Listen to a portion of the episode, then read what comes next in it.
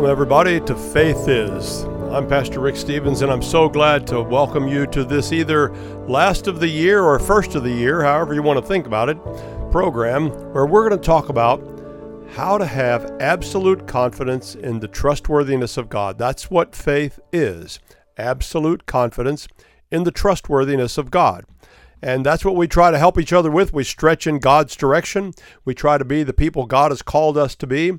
And today on the program, we're going to take a look at a classic passage of Scripture that kind of bridges the gap from Christmas to the new year. And yes, yes, yes, we are still in the season of Christmas. You know, culturally, we tend to think, well, once, once the Christmas day happens, Christmas is over. But as the church year goes, Christmas goes on. We celebrate Christmas for a while. You know, we anticipate the coming of Jesus, that's Advent, and we anticipate his birth, and we remind ourselves to anticipate his coming again, that's Advent, the weeks leading up to Christmas. And then once we have Christmas Day, Christmas Eve, Christmas Day, then we celebrate the arrival of Jesus, the birth of Jesus. So Advent is anticipation, and then Christmas is incarnation. He's here. You know, when a baby is born in our families, we don't just say, okay, the baby's here and that's the end of it. No, that's just the beginning of it. And so Christmas continues because we celebrate the arrival of a baby, the arrival of a special baby in this case, the Savior of the world, and we remember his incarnation. And then as we look ahead, and, and we'll do that a little bit too, we look ahead to the next season of the church year. The church year has seasons like our calendar years do. But we go from Advent to Christmas to Epiphany. And Epiphany is a big fancy word, and I've looked for other words to try to help us with that. But really, it just means the revelation of Jesus, and particularly the revelation of Jesus to the Gentiles. And the Gentiles, that's many of us. And so we want to talk about the idea of Epiphany, and we, we trace that with the arrival of the wise men.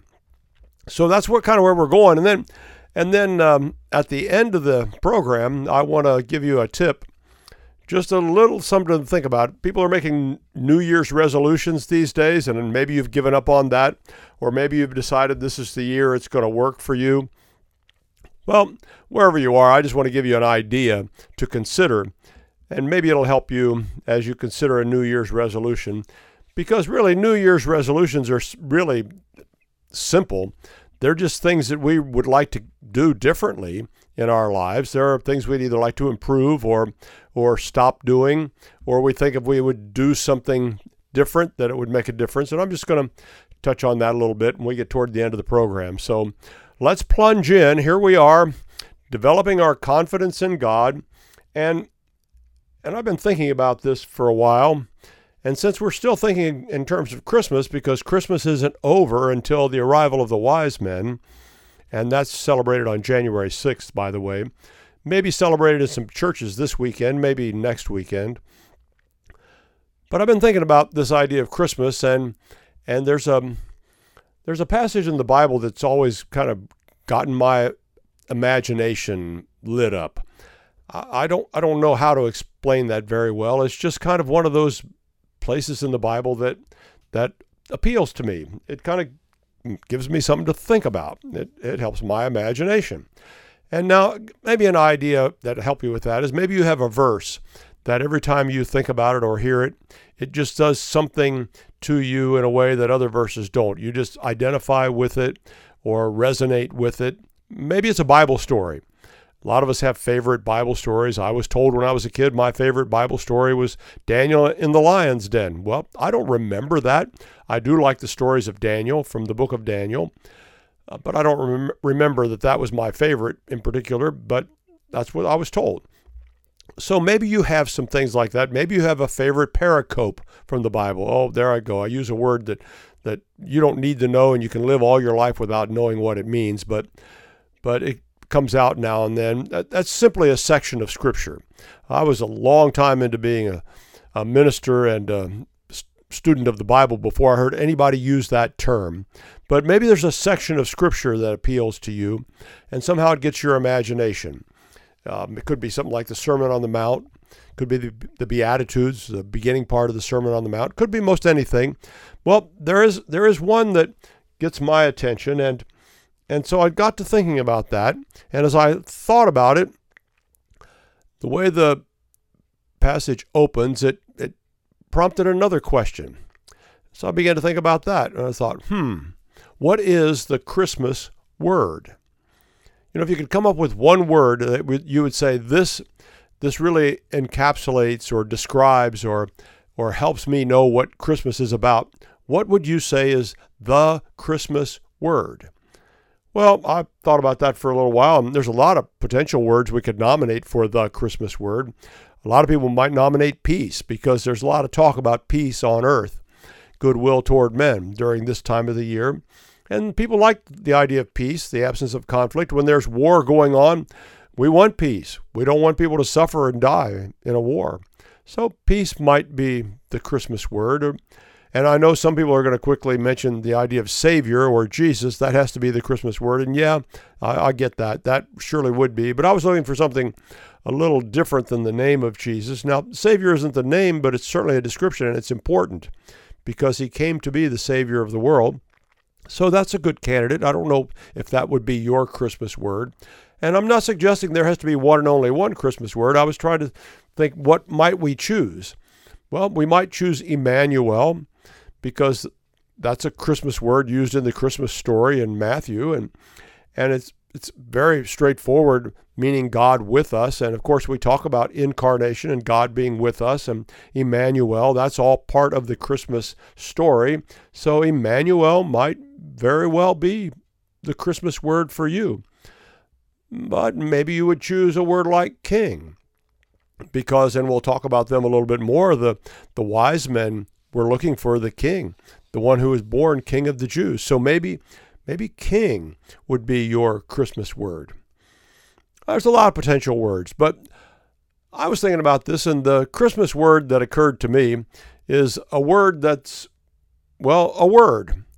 In John chapter 1, verse 1, and that's the beginning of the section that I mentioned earlier that always gets my imagination going, it starts out, In the beginning was the Word. And I was thinking about this and I said to myself, the Christmas word is word, or more specifically, the word that's used there by the writer John is logos, L O G O S, logos. And it has a layer of meanings and a lot of connections that can be made, many more connections than we want to make today, that's for sure. And to to his environment, he would have thought of it maybe in a Greek context or maybe more in an Old Testament context. We're not sure about that. Um, probably because of his connection to Judaism, it would have been more of an Old Testament context than, than a Greek context. context. So logos became the word that I chose, and I looked into that, and as I said, there's so many things, and and then I came across the idea, and that's in the passage I want to read with us, and I want to think about and talk about a little bit today, from John chapter one, verse one, and I cannot. I've thought about this, tried to figure out why this particularly appeals to me. I cannot say for sure. It may have come from a Christmas musical that I directed when I was a music director years ago. But something about this passage always kind of draws me into it and causes me to think about it. And, and it tells us some important things. Right up front in the beginning was the Word, and the Word was with God, and the Word was God. And that tells us right away that the Word refers to Jesus and Jesus was there in the beginning. That means before anything started that we know as creation, there was Jesus, and he was there with God. So Jesus is God, and Jesus has always been, always will be. Uh, but then there's a verse toward the end, and it's the last verse I want to read, that really gets my attention, and I want to talk some more about that. But first, let's read from John chapter 1, Beginning with verse 1, I'm going to read from the New Revised Standard Version, updated edition, maybe a little different than what you're using, but it's the same ideas. In the beginning was the Word, and the Word was with God, and the Word was God. He was in the beginning with God. All things came into being through him, and without him not one thing came into being. What has come into being in him was life and the life was the light of all people.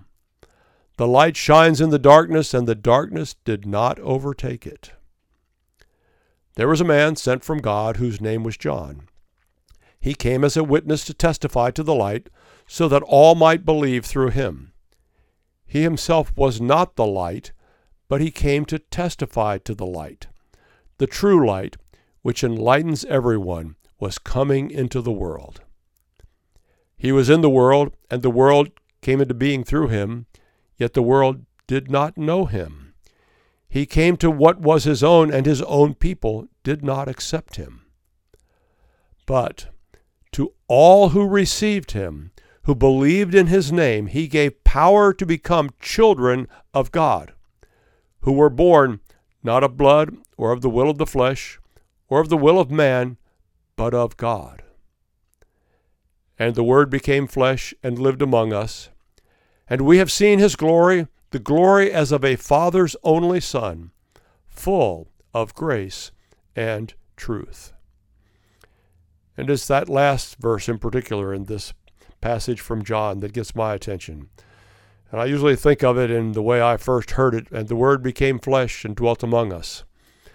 And we beheld his glory, glory as of the only begotten of the Father full of grace and truth. And that just somehow speaks to my imagination, speaks to my heart. Uh, I don't really know very well. I'm supposed to be able to explain this better, I guess. I don't really know very well how to explain how it seems to affect me, but I have all often and always been drawn to that text. I probably haven't spent a lot of time in it in terms of my public teaching because I would be afraid I would overdo it for people.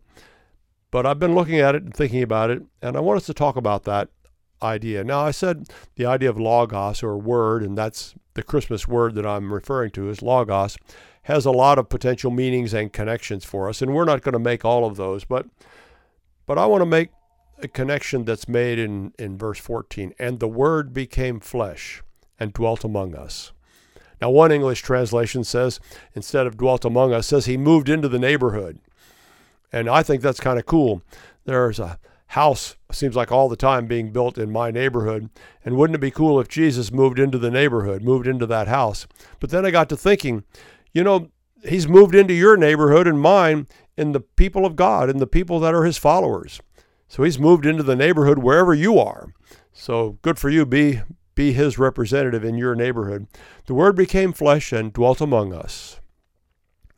And we beheld his glory, glory as of the only begotten of the Father, full of grace and truth. Well, I've been, been thinking about that, how to how to encapsulate some of those thoughts into something that we can readily take away from it from it and, and take with us. And I thought about those two ideas, grace and truth. He was incarnate. He became a person. A person, a living human being. And he walked among us, and he reflected the glory of the Father because he was full of grace and truth.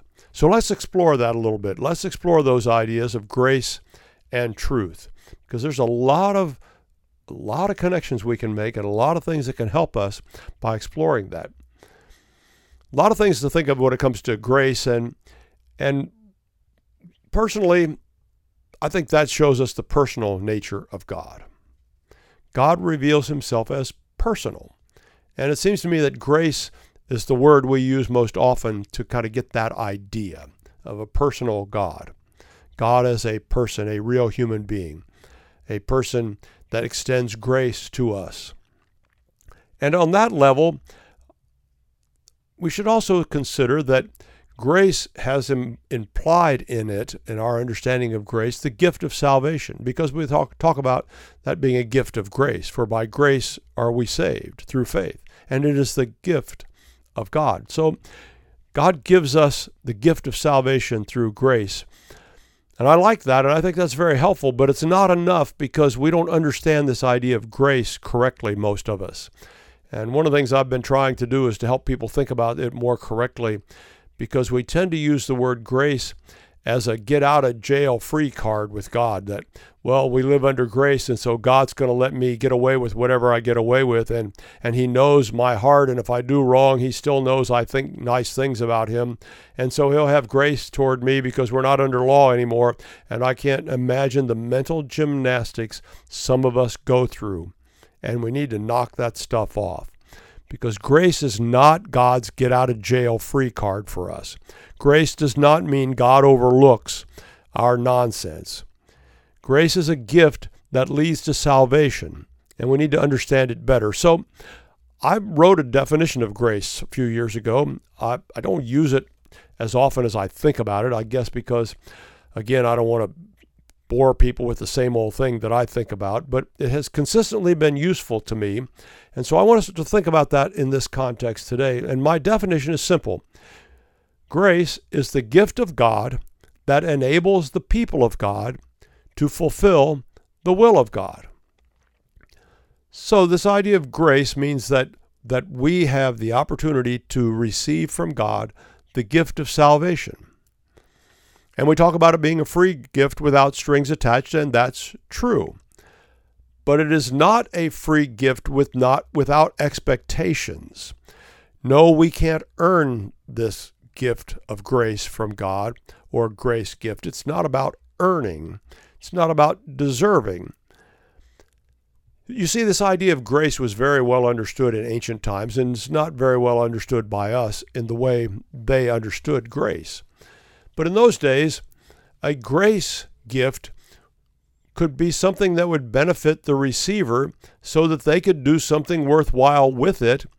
And the giver, the, the person who gave the grace gift, would be repaid by the satisfaction that something good came out of that gift. So, for example, a wealthy person in ancient times might give a grace to their city to build a park. And so they would have that built, the city would, and the the giver didn't expect anything back from it. It was satisfaction enough for them to see that their gift, their grace gift, was put to good use and benefited the community with a park where people could go and enjoy themselves. That was a grace gift. There was reciprocity involved because every grace gift in ancient times included reciprocity. And the reciprocity was make good use of this gift that I'm giving you and make a very nice park with using that money.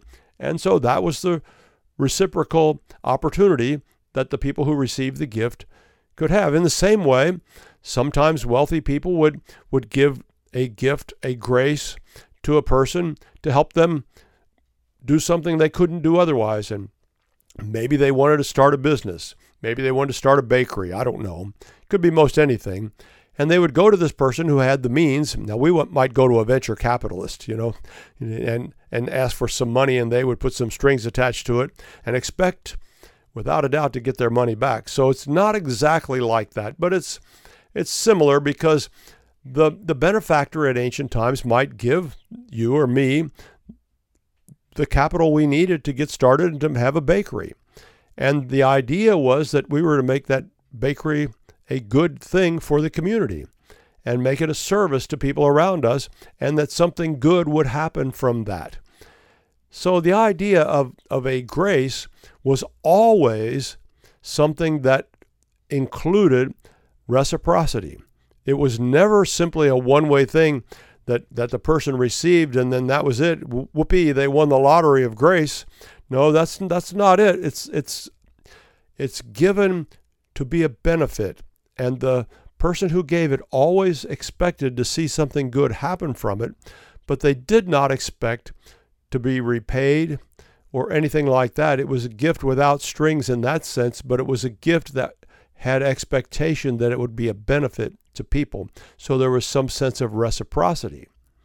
So grace is the gift of God, and I tend to think of that as the gift of salvation. There are other gifts from God, but the gift of grace that results in salvation makes us the people of God. So I said grace is the gift of God that enables the people of God to fulfill the will of God. So we've talked about it being a gift of grace, a gift of salvation. And then that gift of salvation makes us the people of God, the church, if you will. Because of the grace of God in offering us salvation, we have become what we couldn't be otherwise, and now we are part of God's household. And, and we'll talk about this in another time. We're covenant partners with God, and we become together collectively the people of God. So, grace is the gift of God that results in salvation, that makes us the people of God, the church. And everybody who has cooperated with grace and become one of God's people is now part of the church. It's the gift of God that enables the people of God to fulfill the will of God. Now, this is where I think it really gets helpful. And yet, this is, might be where people might say, hmm, what about that? Well, what about that? Well, if grace is a gift that leads to salvation, it also leads to other things, including the gift of the Holy Spirit. And if, and if grace is that gift that makes us the people of God, enabled by the Holy Spirit, then we can accomplish the will of God or fulfill the will of God. Because God has given us, by His grace gift, everything we need to fulfill His will. Now, people get really sometimes a little how should I say, hesitant at this point because it's awfully easy to give ourselves a pass and say, well, I can't do this and I can't do that and I can't do the other thing. So, how can I fulfill the will of God? But hear me carefully on this. This gift of grace is not given for no effect. God gives us the gift of grace, the gift of salvation, forgiveness from sins, so that we can become the people of God, the church, the visible representation of Jesus in the world today, that's the church. We become the people of God. And because He gives us this grace to become His people, He includes with that grace the ability to fulfill the will of God. And so, God, by His gracious gift of grace, has given us everything we need to fulfill His will. So, if there's something in your life that you just don't seem to be able to get past, let me ask you to think about that a little differently. That if God really does want you to do differently, He really will give you the way to live differently. You can fulfill the will of God. Absolutely. Now, you might need a little coaching. You might need a little support from your friends. That's why we have the people of God. That's the church. You might need a little correction now and then from someone. You might need a little clarity sometimes from other people because sometimes we think we we are expected by God to do one thing and they might say to us, "Uh, no, not so fast. You need to do this. This is very clearly what God is doing in your life." So we get help from each other. But there's no question in my mind that a significant part of this idea of grace is that it's the gift of God that leads to salvation and makes us the people of God and gives us everything we need to fulfill the will of God. Now, we're going to talk about this some more in a future program, but let me add in here that this idea of the will of God is that we can keep the terms of our covenant relationship with God.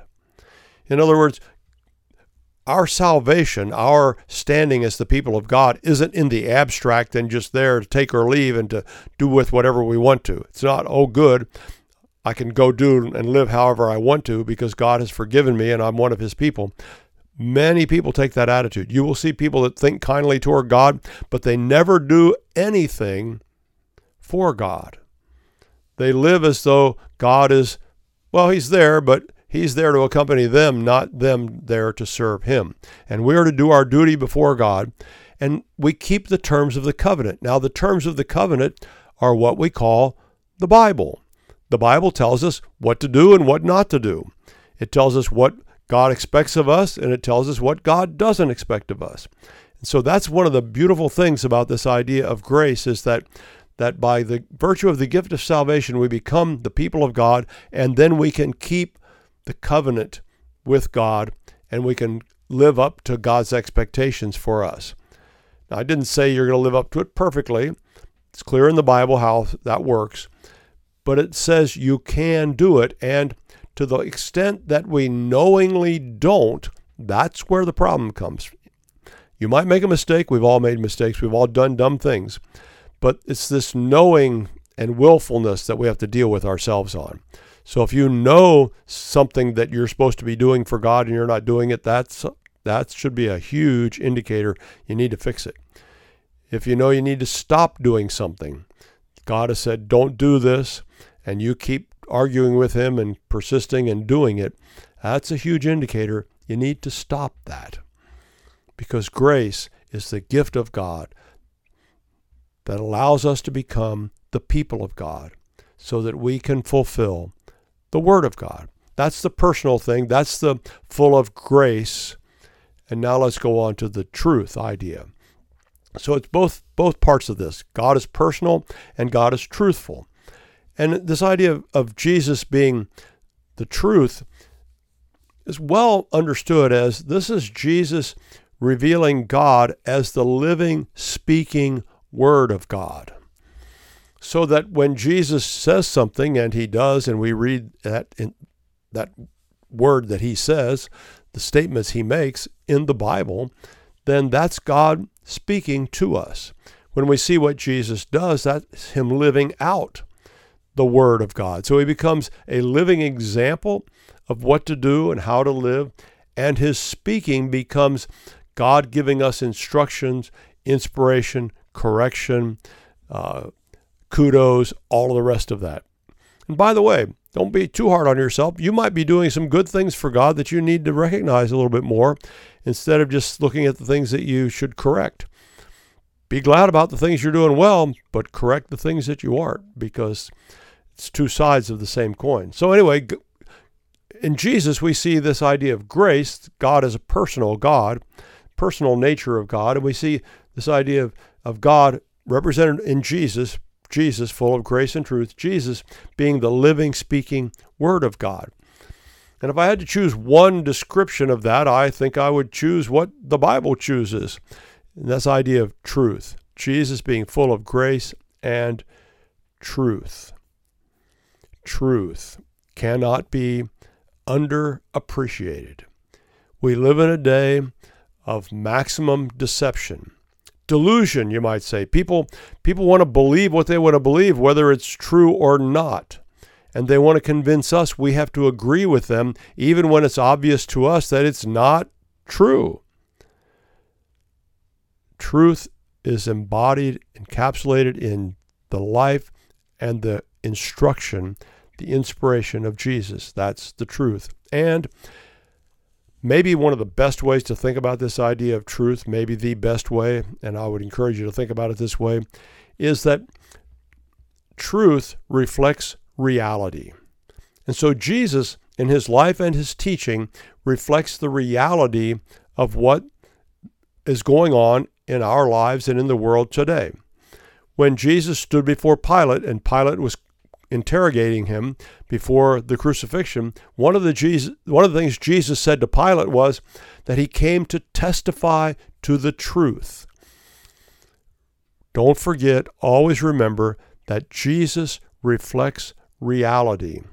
And, and we can take great consolation in that. We have today people who, who are trying to twist things in so many ways and trying to, to in- expect us to agree with them about gender nonsense and what's right and wrong nonsense, about truthfulness and lying and all of that. And we're going to talk about some of those kind of things when we come back. And in just a minute, we're going to take a little break. But don't forget, I, really want to help us to think about this that truth is a reflection of reality. And whatever goes against reality, and what we can understand clearly, has to be suspect. And Jesus came to reflect reality to us so we could understand that and not be deceived. It's very easy for us to be deceived because we want what we want, don't we? And we want to do what we want to do too often. But Jesus came to reflect reality so we could understand what is right, what is wrong, what is so, and what isn't so, and to keep us on the straight understanding of all of that so we aren't deceived or deluded or confused. And we're going to continue down this path in just a moment. I'm Pastor Rick Stevens. Thanks for joining us. We'll be back in a minute.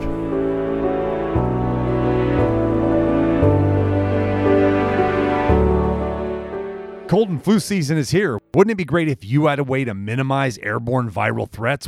Well, now there is, and it's a povidone iodine based antiviral nasal spray called Cofix RX. You might even say it's just what the doctor ordered. To reduce your chance of getting hurt, you wear a safety belt when you're driving. To limit sun damage, you wear sunscreen on the beach.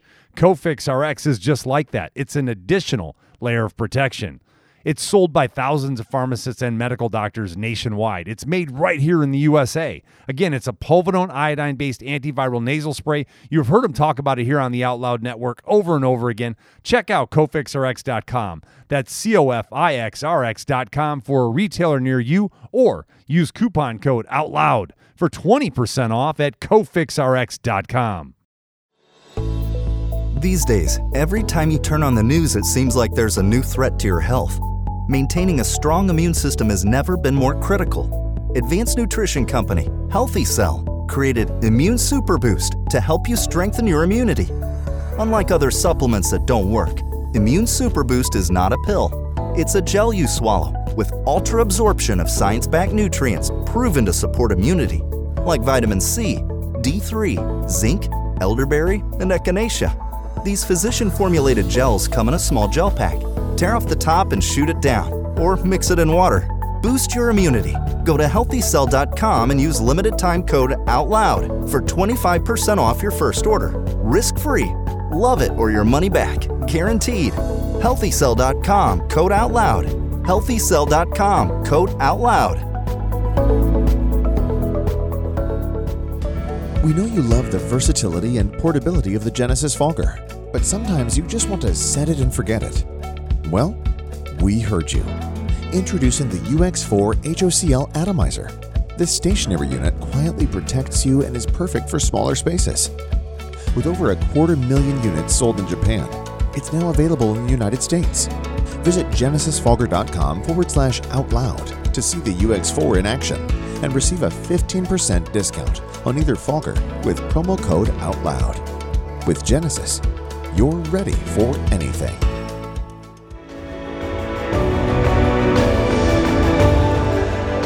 Welcome back. I'm Pastor Rick Stevens, and you're listening to Faith Is.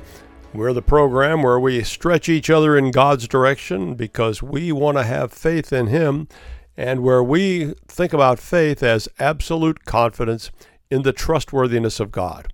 That's a high bar, but we want to help each other get there.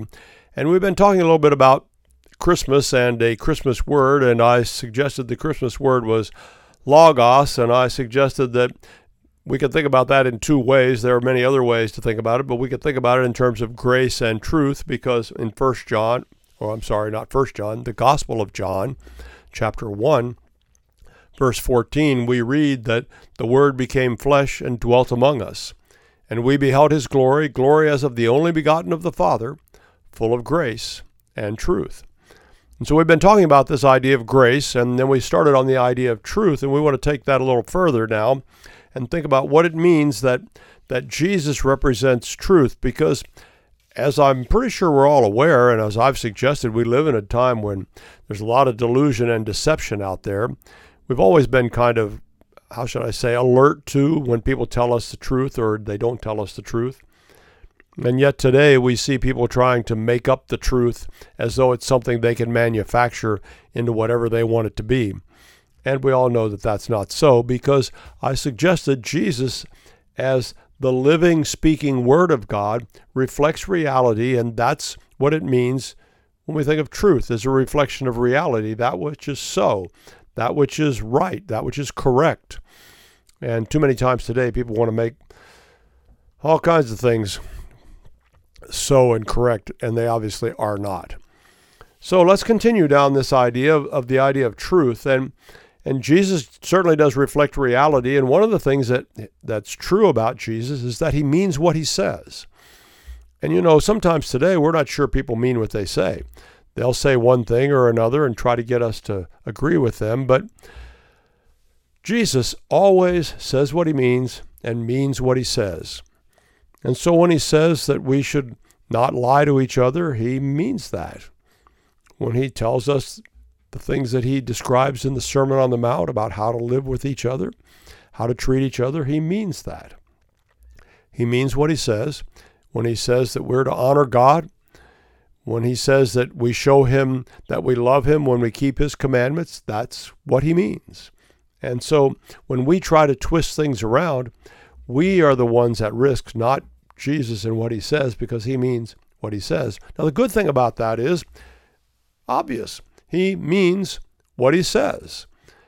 Uh, now you might say, now wait a minute, you keep talking about it in circles. Well, I, I don't mean to be that. I mean to by that to say that there are no surprises with Jesus.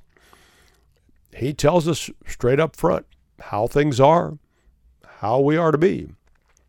The good news is we know where we stand with him. Uh, that could be bad news too, I get that. But think about it. Ancient people struggled with their understanding of the gods, not the one true God. They struggled with their understanding of the gods because they never quite knew if their God was happy. And so they were often concerned with appeasing the gods so that the God wouldn't do something to them that they didn't want to have happen. And so they had to try to think about how to keep the gods happy. Well, Jesus doesn't approach us that way. He approaches us wanting to be our friend. That's, again, the idea of covenant. And he doesn't surprise us with what he promises and what he expects from us. So we don't have to think about appeasing him or or buying him off or well, I'll do this if you'll do this for me, Jesus. No, none of that. It's a straightforward covenant relationship where he gives us his promises and his commitments to us and he keeps them. And then he tells us what he expects from us. He expects us to keep our promises to him. Now, the idea of reality and, and truth also caused me to think about something else that goes on in our world, and this kind of makes your head explode sometimes. But we've had an awful lot of public conversation about lying. Now, I used to be that if you called someone a liar, that was an outrageous thing, and they were profoundly insulted. It was not only insulting to them, but it diminished the person who called them the liar. It was just a, it was just an awful thing to do. But I've been thinking about that, and, and I don't know if you've noticed this, but over the past, oh, I want to say 30 years maybe, I think maybe it started in the late 1980s, maybe the early 1990s, I'm not exactly sure. But up to that point, lying was considered something you just didn't do. Now, what didn't it wasn't that nobody lied. That's not what I'm suggesting. But but you just didn't want to lie, and you certainly didn't want to get caught. But then I noticed something shifted. That we saw in public conversation, someone would lie, and then people would talk about that, usually in the media, and instead of saying, well, he's lying, they would say, wow, yeah, he's lying, but he's so good at it. Can you imagine? Look how good he lies so well. And it's like they they gave a pass to a lie because it was done so artfully. Uh, you think back on that, that's pretty outrageous, but that is what happened. Well, that went on for a while, a few years, you know, admiration for the skill of liars. And then we had another burst of, of outrage at lying. People were accused, he lies all the time. And people feigned outrage. You know, they weren't outraged before when people would lie and they would admire their skill at lying, but now they began to be outraged that someone was lying. He's lying and he or she's lying. And they'd go back and forth and, and express their outrage that someone would lie. And now, I don't know that this is 100%, but it's way too often. Now, it's as though people say, yeah, well, of course they're lying. Everybody lies. They all lie. And, and similar fashion, that we could continue that and say everything is a lie. It's as though people have accepted the idea of lying, and even if the liar knows they're lying and knows we know they're lying, it's continued and it's, well, sadly seems to be accepted. Well, Jesus, by contrast, tells us the truth. Everything he says is true. And he helps us understand reality and truth because Jesus represents the truthfulness of God. He is God's gift of truth. And I've said for a while, and and maybe you have too, that the great gift the church, the people of God have for the world today is that is that idea of truth. We can tell the truth and help people understand the truth. And I think that's really important and significant, and we need to be people of the truth. It's really important and significant that we understand that Jesus, coming at Christmas, came full of grace and truth. And those are great gifts to us grace and truth. We need those more than we've ever needed them today. Well, I also suggested that this time of the year, particularly in the church calendar, we remember the wise men. And I wanted to go back to Matthew and take a look at what Matthew says about the wise men and th- think a couple of thoughts about this idea of the wise men. We won't spend a lot of time on it, but it's worth remembering. And I want to read the story from Matthew chapter 2, starting with verse 1. It's a familiar story to many of us. It's part of the Christmas story. And if you saw a Christmas play or pageant, you would have seen some people dressed up like wise men playing the part. And I hope they did that well. I'm pretty sure they would have. But I want to read from Matthew chapter 2, verse 1, again from the New Revised Standard Version, updated edition. The story of the wise man, or the visit of the Magi, we sometimes say. In the time of King Herod, after Jesus was born in Bethlehem of Judea, Magi from the east came to Jerusalem asking, Where is the child who has been born King of the Jews? For we observed his star in the east and have come to pay him homage. When King Herod heard this, he was frightened, and all Jerusalem with him. And calling together all the chief priests and scribes of the people, he inquired of them where the Messiah was to be born. They told him, In Bethlehem of Judea. For so it has been written by the prophet, And you, Bethlehem in the land of Judah, are by no means least among the rulers of Judah. For from you shall come a ruler, who is to shepherd my people Israel. Then Herod secretly called for the Magi and learned from them the exact time when the star had appeared. Then he sent them to Bethlehem, saying, Go and search diligently for the child, and when you have found him, bring me word so that I may go also go and pay him homage. When they had heard the king, they set out, and there ahead of them went the star that they had seen in the east, until it stopped over the place where the child was. When they saw that the star had stopped, they were overwhelmed with joy. On entering the house, they saw the child with Mary, his mother, and they knelt down and paid him homage. Then, opening their treasure chests, they offered him gifts of gold, frankincense, and myrrh.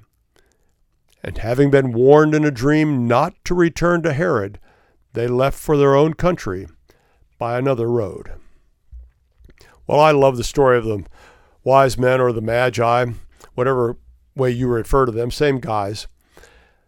And I'm fascinated by the connections in the Bible, and uh, I always think about this every year, ever since I learned this many years ago, that the, these wise men came from the east seeking the Savior because of a star.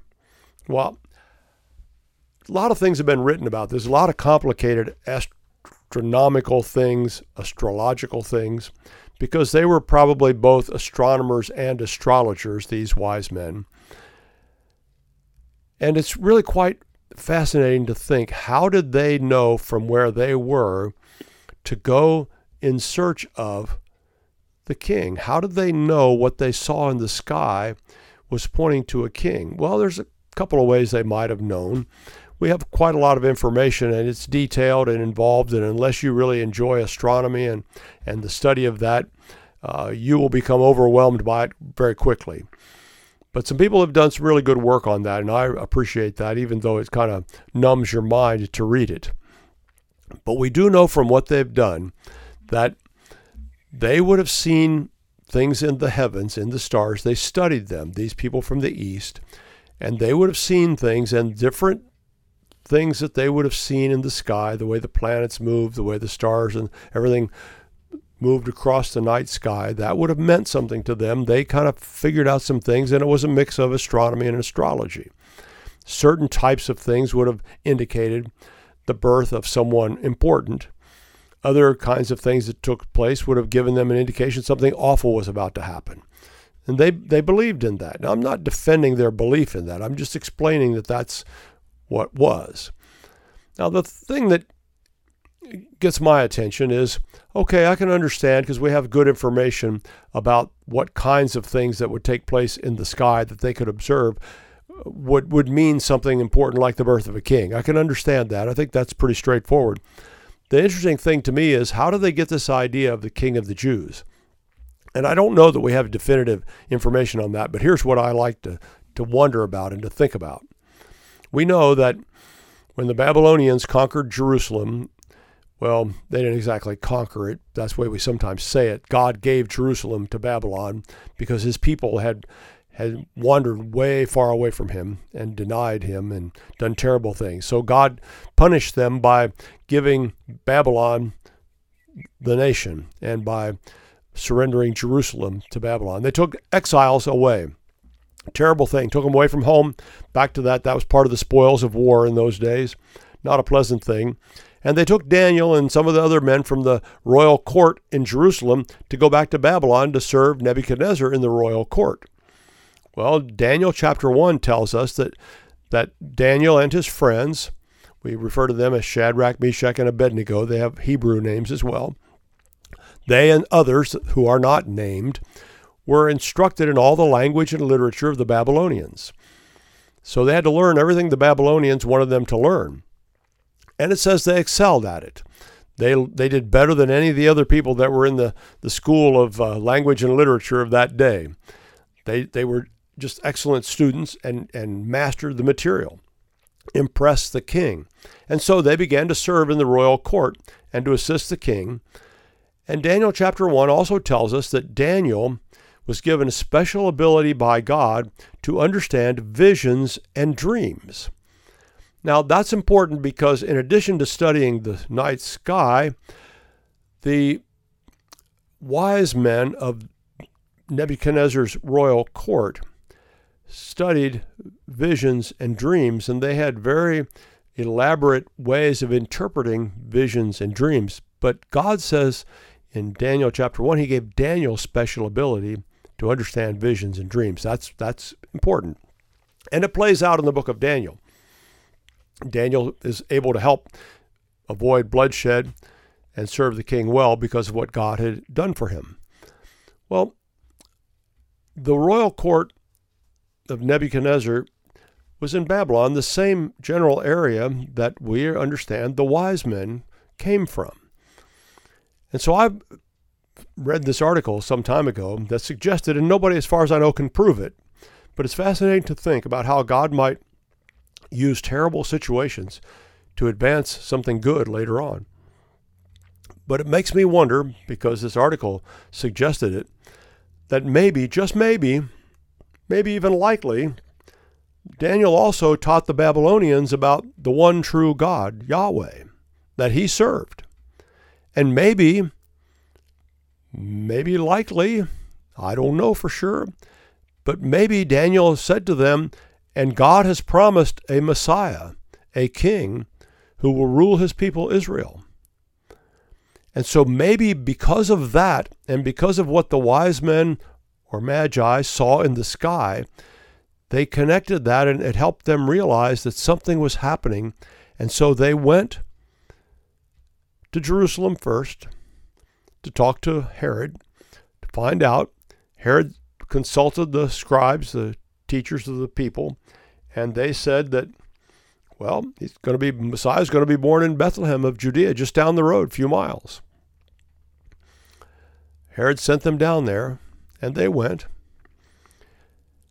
Fascinating to read, and we don't have good understandings or explanations of this. We have some understanding, and I guess it depends on your perspective whether it's good or not, of what it means that the star went before the wise men and stopped over the house where they found Jesus. I don't know how that worked. It's kind of fascinating, but nonetheless, God in some way led them to that house and they found Jesus. And they went in, they said they came with the intent of paying homage to the king of the Jews. Now, Herod didn't like that idea because any ruler in those days, particularly one like Herod, was concerned that somebody might rise up to take their place. And so when they came talking about a king, that disturbed him a great deal. And of course, you heard me read the story. It disturbed all of Jerusalem because if Herod's upset, everybody's upset because he could end up doing most anything and sometimes did. So the wise men went, they found Jesus, and they went into the house and they bowed down and worshiped him. Now, this English translation says they knelt down. We don't know for sure, but it's reasonably likely that when they went into the house and saw Jesus, that they stretched themselves out prostrate on the floor, on the ground, because that's often the way a great person was honored in those times. So you can imagine these wealthy men from far away show up, they come in, and they bow down and pay that kind of worship to Jesus. Quite a scene, quite a statement. We don't know a lot about what was talked about. We do know Mary thought about what was going on because um, another place in the scripture it talks about how she pondered all these things in her heart. So they may have had some conversation about what they saw and why they came that far. It's also interesting that Herod had instructed the wise men to come back and tell him what they found so he could go find the child. Now, there's no question we know later that, that Herod was vicious and his intent was not to worship, his intent was to destroy. And so after the wise men arrived and paid their honor to Jesus, they heard in a dream. They went back to those visions and dreams ideas from Daniel. Also makes me think more about that connection to Daniel and him teaching them in the royal court of Babylon. They had a dream that told them not to go back to Herod, but to go home a different way. And they did. And Herod realized he had been tricked and he wasn't happy. At the same time, God had said to Joseph, Joseph, you got to get out of here. You got to flee because there are people that are going to come to kill Jesus. And Joseph, without a moment's hesitation, packs up his family and heads to Egypt to escape the wrath of Herod. And sure enough, Herod was intent on finding what he thought was a challenger to his rule. And he went after all the young boys of Bethlehem, killed them. Now it's interesting that Herod was holding on to this kingship, and he had essentially purchased the kingship and he was ruling because of what he had done to achieve that. But the wise men said, Here is one that was born king of the Jews, an authentic ruler, not someone who just manages to rule because they have the money, but an authentic ruler who came to rule his people Israel. Really quite fascinating. The wise men went home, didn't tell Herod. Jesus and his family took off to Egypt and escaped the wrath of Herod. And I will always wonder, that's one of the things I want to find out one day, how come the wise men knew and what was going on there? I'd like to have some answers to that. I don't know if I'll get them, but it would be nice to know, don't you think? The wise men.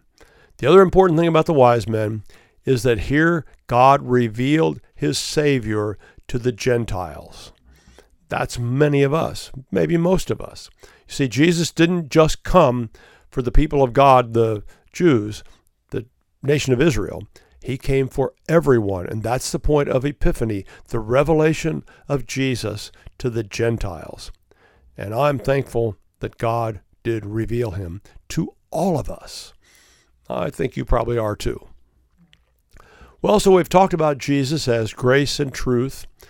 We've talked about how important that is that that we experience that grace and how much we can have confidence in the truth. Talked about the wise men, the magi coming. And it's also the beginning of a calendar year this weekend. And as you're thinking about that, a lot of people make resolutions. Uh, the wise men resolved to go find Jesus. Well, that's not exactly what I'm talking about. Most of us make resolutions to change some part of our life that we want to improve. Maybe we want to eat less, or maybe we want to eat more. I don't know. Usually I hear people talk about wanting to eat less. Maybe you want to watch less television, or maybe you want to watch more. I don't know what your particular idea might be. But a lot of people get an idea that they want to change something. And a lot of times people make these big goals for themselves that they're going to change huge parts of their life and um, make a big difference. Well, I do want you to make a difference. If there are things in your life that you can change to make a difference, I, I'm here to cheer you on. But I want to suggest an idea, and it's just an idea. You can take it or leave it, but I think it might be helpful to us. Instead of making a big, grandiose goal, why don't you think about what in your life you could change by 1%? Just a little bit. That could make a big difference. So, for example, if you have trouble getting out the door and headed out to work or your responsibilities in the morning, you could change something by 1% by getting everything ready the night before to make the morning better. That'd be a small change, a 1% change uh, it's the, the only change really is you're doing things the night before instead of the morning of. 1%. Maybe you want to watch less television. Well, instead of saying I'm going to leave the TV turned off every night, maybe you will say I'm only going to watch 30 minutes or an hour. That could be a 1%. It's not an all or nothing that way. So think about other things in your life. I don't know what they might be. Maybe you want to read the Bible and you, I'm going to read the Bible through in a month. Well, you can do that. I've done it. Or you might just say, I'm going to take a 1% step and just start in and read a little bit to get started and do it every day. But think about 1% can change a lot of things and the results can be bigger than the 1% you change the right 1%. So give yourself an opportunity here. Think about that. If you want to eat less, think about how could I eat 1% less? You don't have to starve yourself. Just try it. Well, I'm Pastor Rick Stevens, and you've been listening to Faith Is. And I have faith that you can do that 1%, by the way. But mostly I have faith, and I want you to have faith. We all want to have faith because faith is absolute confidence in the trustworthiness of God. Let's trust Him We'll be back next week.